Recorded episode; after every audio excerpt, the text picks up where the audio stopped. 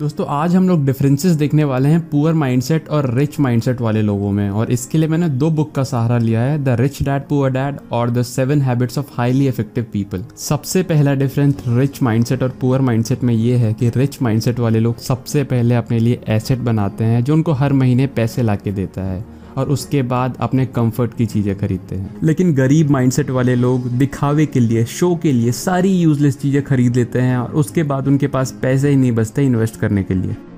आप ऐसे बहुत सारे लोग देख सकते हो जो महँगे से महँगे घर में रहते हैं, महँगे से महँगी गाड़ियाँ चलाते हैं, महँगे से महँगा इंटीरियर है उनका और उसके अंदर किसी भी प्रकार का कोई कमी नहीं है। बट अपनी पर्सनल लाइफ में जब वो लोग बात करते हैं तो उनके बीच में हमेशा पैसों को लेके बहस होती रहती है। जब वो अपने किसी रिलेटिव से बात करते हैं तो वो उनको हमेशा ये बताने की कोशिश करते हैं कि उनके पास कितना महँगा घर है, कितनी महँगी गाड़ी है और वर्ल्ड क्लास गैजेट्स हैं उनके पास। बट अंदर ही अंदर हमेशा उनको पैसों का टेंशन रहता ही है। दोस्तों पुअर मैंटेलिटी वाले लोग अक्सर यही गलतियाँ करते हैं। पंद्रह हज़ार की सैलरी होगी और सत्तर हज़ार का आईफोन ले लेंगे। महँगे से महँगी गाड़ियाँ लोन पे ले लेंगे। दस दस हज़ार की जीन्स जीन्स ले लेंगे और महँगे से महँगे जूते ले लेंगे। वहीं अमीर मेंटालिटी वाले लोग ये देखते हैं कि कोई भी प्रोडक्ट उनके लिए कितनी वैल्यू प्रोवाइड कर सकता है और तभी उसके लिए पे करते हैं। नेक्स्ट पॉइंट ये बताता है कि रिच मेंटालिटी वाले लोग सबसे पहले खुद को पे करते हैं। आप में से बहुत सारे लोगों ने रिच डैड पुअर डैड पढ़ी होगी, मगर बहुत कम लोग जानते हैं रॉबर्ट और उनकी वाइफ की रियल लाइफ स्टोरी शादी से पहले वो लोग बहुत ज़्यादा लोन में थे और उनकी सारी मंथली सैलरी इंस्टॉलमेंट पे करने में ही चली जाती थी। लेकिन रॉबर्ट को अपने रिच डैड के सारे प्रिंसिपल याद थे जो ये कहते हैं कि अपने आप को सबसे पहले पे किया करो। इसलिए रॉबर्ट अपनी मंथली सैलरी का 20 परसेंट हमेशा सेव किया करते थे। भले ही उधार वाले लोगों से कितना भी प्रेशर आ रहा हो, वो उस प्रेशर को एज अ मोटिवेशन यूज़ किया करते थे और एक्स्ट्रा काम करके अपना इंस्टॉलमेंट पे किया करते थे। क्योंकि ये जानते थे कि अगर ये पहले ही उधार देने लग जाएँगे तो ये अपने लिए कभी भी सेव नहीं कर पाएँगे और ये कभी भी अमीर नहीं बन पाएँगे। और बाद में फाइनली इन्होंने उसी सेव किए हुए पैसों से बहुत सारी बिज़नेस डील की और फाइनली मिलियनर बन गए। हम में से ज़्यादातर लोग अक्सर यही गलती करते हैं। हम ये सोचते हैं कि सबसे पहले उधार चुकाएँगे, फिर जाके सेविंग स्टार्ट करेंगे या फिर हमारी सैलरी से जितना भी बचेगा, हम लोग उसको सेव करेंगे। लेकिन दोस्तों, ये सीक्वेंस बहुत ज़्यादा मैटर करता है। दोस्तों इवन वॉरेन बफेट भी यही कहते हैं कि सबसे पहले आप पैसे सेव करो, फिर जाके अपने डेली खर्चे करो। दोस्तों, आपको ये मान के चलना पड़ेगा कि आपकी सैलरी ही कम है। आप अपने सैलरी का कम से कम ट्वेंटी परसेंट हमेशा सेव करो।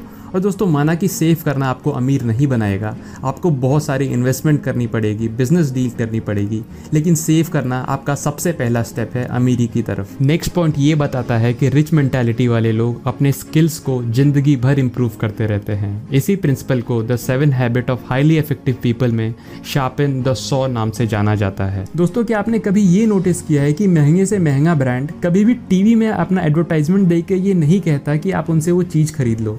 कभी भी लैम्बोर्गिनी या फिर फरारी वाले आपसे टी में एडवर्टाइज करके नहीं बोलेंगे कि आप उनसे वो गाड़ी खरीद लो। या फिर हेलीकॉप्टर या फिर प्राइवेट जेट वाले कभी ऐसा नहीं बोलेंगे। लेकिन दोस्तों, ऐसा क्यों? जबकि ज़्यादातर पॉपुलेशन तो टीवी ही देखती है। क्योंकि इन लोगों को पता है कि जो भी लोग ये सारी चीज़ें खरीद सकते हैं, वो लोग टीवी देखने में अपना टाइम वेस्ट नहीं करेंगे। ज़्यादातर मिडिल क्लास मेंटेलिटी वाले लोग graduation post graduation PhD post doc कर चुके हैं और ये लोग सोचते हैं कि ये लोग आराम डिजर्व करते हैं और इन्हें और कुछ सीखने की ज़रूरत नहीं है। इसलिए ज़्यादातर लोग ऑफ़िस से घर आकर टीवी देखते हैं और दोस्तों बहुत सारे मिडिल क्लास बिजनेसमैन भी घर आकर टीवी में सीरियल्स देखते हैं, क्योंकि कुछ नई चीज़ें सीखना उनके दिमाग पे प्रेशर क्रिएट करता है। लेकिन रिच मेंटालिटी वाले लोग ये जानते हैं कि उनको अपनी स्किल हमेशा इंप्रूव करते रहनी है। दोस्तों, अगर हम लोग बिल गेट्स का एग्ज़ाम्पल लें तो माइक्रोसॉफ्ट से रिटायर हो चुके हैं और वो एक बिलेनर हैं। लेकिन अभी भी वो हमेशा नई बुक्स पढ़ते रहते हैं और अपनी पढ़ी हुई बुक के notes gates note dot com पे डालते हैं। और दोस्तों, ये एक रिच माइंडसेट का परफेक्ट एग्ज़ाम्पल है। दोस्तों, हमें से बहुत कम लोग हैं जो जानते हैं कि बिल गेट्स अपनी वाइफ मेलिंडा के साथ एक फाउंडेशन चला रहे हैं, जो हेल्थ से रिलेटेड प्रॉब्लम में बहुत बड़ा योगदान दे रही है। दोस्तों नेक्स्ट पॉइंट है आउटसोर्स दोस्तों, हमें से जब किसी की भी जॉब लग जाती है तो हम ये बोलते हैं कि भाई, अब तो अपनी लाइफ सेट है। इसका इनडायरेक्ट मतलब ये है कि मैं अब ग्रो नहीं करना चाहता, या फिर मैं इसी जॉब में ही रहूँगा। इसका मतलब ये है कि अब हमारी सैलरी सिर्फ़ इंक्रीमेंट या फिर प्रमोशन से ही बढ़ेगी। फिर हम लोग स्कारसिटी माइंडसेट में चले जाते हैं। इसका मतलब पैसे बचाने वाले माइंडसेट में। हम पूरी ज़िंदगी पैसे बचाने में ही लगा देंगे। बिजली का बिल कैसे बचाएँ? खाने में पैसा कैसे बचाएँ? पानी का बिल कैसे बचाएँ? और पूरी ज़िंदगी इसी स्किल को इम्प्रूव करने में लगा देंगे। इसलिए अमीर माइंडसेट वाले लोग ये जानते हैं कि उनके पास सिर्फ़ 24 घंटे हैं और लिमिटेड विल पावर पावर है। इसलिए उनको लोगों की मदद ज़रूर लगेगी। इसलिए वो अपने ज़्यादातर काम, जैसे कि खाना बनाना लॉन्ड्री करना ड्राइव करके ऑफ़िस जाना और ऑफ़िस के सारे टेक्निकल काम, ये लोग ये सब आउटसोर्स कर देते हैं। और दोस्तों, वो अपने फ्री टाइम में उन स्किल्स पे ध्यान देते हैं जो बहुत ज़्यादा रेयर है और वैल्यूबल है। दोस्तों, इसके दो फ़ायदे हैं। पहला तो अपनी कंट्री को इकोनॉमी प्रोवाइड कर रहे हैं और दूसरा, कि वो बहुत सारे लोगों को जॉब प्रोवाइड कर रहे हैं। दोस्तों, मगर पुअर माइंडसेट वाले लोग ये देख के जलते हैं। वो बोलते हैं कि, अरे, उसको नौकर के बिना एक जगह से दूसरी जगह जाया नहीं जाता, या फिर कितना स्टाइल मार रहा है। मगर दोस्तों रिच मेंटेलिटी वाले लोगों के दिमाग में कुछ और ही चल रहा होता है। दोस्तों, इसका मतलब ये नहीं कि आप अपने सारे कामों को आउटसोर्स कर दो और घर में बैठ के फिर से टीवी ही देखो। दोस्तों, इसका मतलब ये है कि अगर आप ग्रो कर रहे हो और अगर आपको और लोगों की ज़रूरत है तो आप उनको आउटसोर्स कर सकते हो। दोस्तों नेक्स्ट लेसन है थिंक विन विन दोस्तों, यहाँ रिसर्चर्स ने ह्यूमन साइकोलॉजी को जानने के लिए एक एक्सपेरिमेंट किया। उन्होंने एक रूम में दो स्ट्रेंजर्स को बिठा दिया और उनके सामने टेबल पे सौ डॉलर्स रख दिए। और रिसर्चर्स ने उनको ये बोला कि उनको वो सौ डॉलर आपस में बांटना है। मगर शर्त ये थी कि पहला आदमी ये डिसाइड करेगा कि उस सौ डॉलर को किस भाग में बांटना है। और दूसरा आदमी ये डिसाइड करेगा कि पहले आदमी ने जैसे बांटा है, उसको मंजूर है कि नहीं। अगर उसको मंजूर होगा तो दोनों को उतना उतना हिस्सा मिल जाएगा। नहीं तो किसी को कुछ नहीं मिलेगा। यहाँ रिसर्चर्स ने एक पैटर्न देखा। अगर पहला आदमी उस 100 डॉलर को 50-50 करके बांटता था तो दूसरा आदमी उसे एक्सेप्ट कर लेता था। वहीं अगर पहला आदमी उसको 60-40 करके बांटता था तो भी दूसरा आदमी उसे एक्सेप्ट कर लेता था। मगर जहाँ पहला आदमी उसको 70-30 करके बांटता तो दूसरा आदमी उसे तभी रिजेक्ट कर देता। तो दोस्तों, इसका मतलब ये है कि ह्यूमन इमोशन का टिपिंग पॉइंट 70-30 ही है।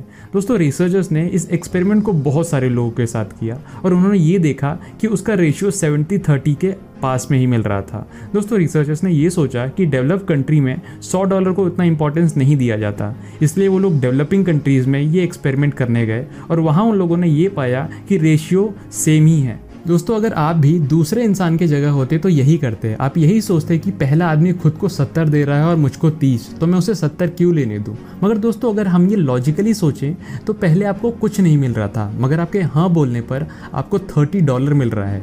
मगर दोस्तों ज़्यादातर लोग यही डिसीज़न लेते हैं। किस लिए? क्योंकि उनका पुअर माइंडसेट होता है, जहाँ जेलसी और चिड़ के वजह से वो हमेशा गलत डिसीज़न लेते हैं। वहीं रिच माइंडसेट वाले लोग हमेशा अपना दिमाग यूज़ करके ऐसी अपॉर्चुनिटीज़ क्रिएट कर देते हैं, जिसमें दोनों का फ़ायदा हो। वो हमेशा विन विन वाली डील करते हैं। विन लूज़ या फिर लूज़ लूज़ वाली डील वो कभी नहीं करते हैं। भले विन विन वाली डील में उनको कम ही प्रॉफिट क्यों ना हो रहा हो, वो हमेशा वैसी डील करते हैं, क्योंकि उनको पता है कि वो हमेशा अपना दिमाग यूज़ करके ऐसी हज़ारों डील क्रिएट कर देंगे, जिसमें उनको और उनके वर्कर्स को फ़ायदा हो रहा हो। तो चलिए दोस्तों, देखते हैं अब तक हम लोगों ने क्या क्या सीखा। सबसे पहले फ़र्स्ट एसेट देन कंफर्ट सबसे पहले अपने लिए एक ऐसा एसेट क्रिएट कीजिए जिससे आपको पैसे आए। फिर जाके अपने लग्जरी वाली चीज़ों पे खर्चिए। Second pay your self first salary आते ही सबसे पहले अपने सैलरी का कुछ परसेंट हिस्सा सेव करें। ये समझे कि आपकी सैलरी कम है। फिर जाके उन सेव किए पैसों को इन्वेस्ट करें। थर्ड आउटसोर्स अगर आप खुद को इम्प्रूव कर रहे हैं और आपको और लोगों की ज़रूरत है तो आप लोगों को आउटसोर्स कर सकते हैं। फोर्थ इम्प्रूव योर स्किल्स दोस्तों, आप बहुत ज़्यादा टाइम खुद को डेवलप करने में दें, ताकि आप खुद को पहले से ज़्यादा इंप्रूव कर सके, अपने स्किल को बढ़ा सके और वैल्यूएबल बन सके। और लास्ट पॉइंट आता है थिंक विन विन ये मत सोचो कि दूसरे को मुझसे ज़्यादा मिल गया। ये सोचो कि पहले आपको कुछ नहीं मिल रहा था, अभी आपको कुछ मिल रहा है। और अगर आप टैलेंटेड हो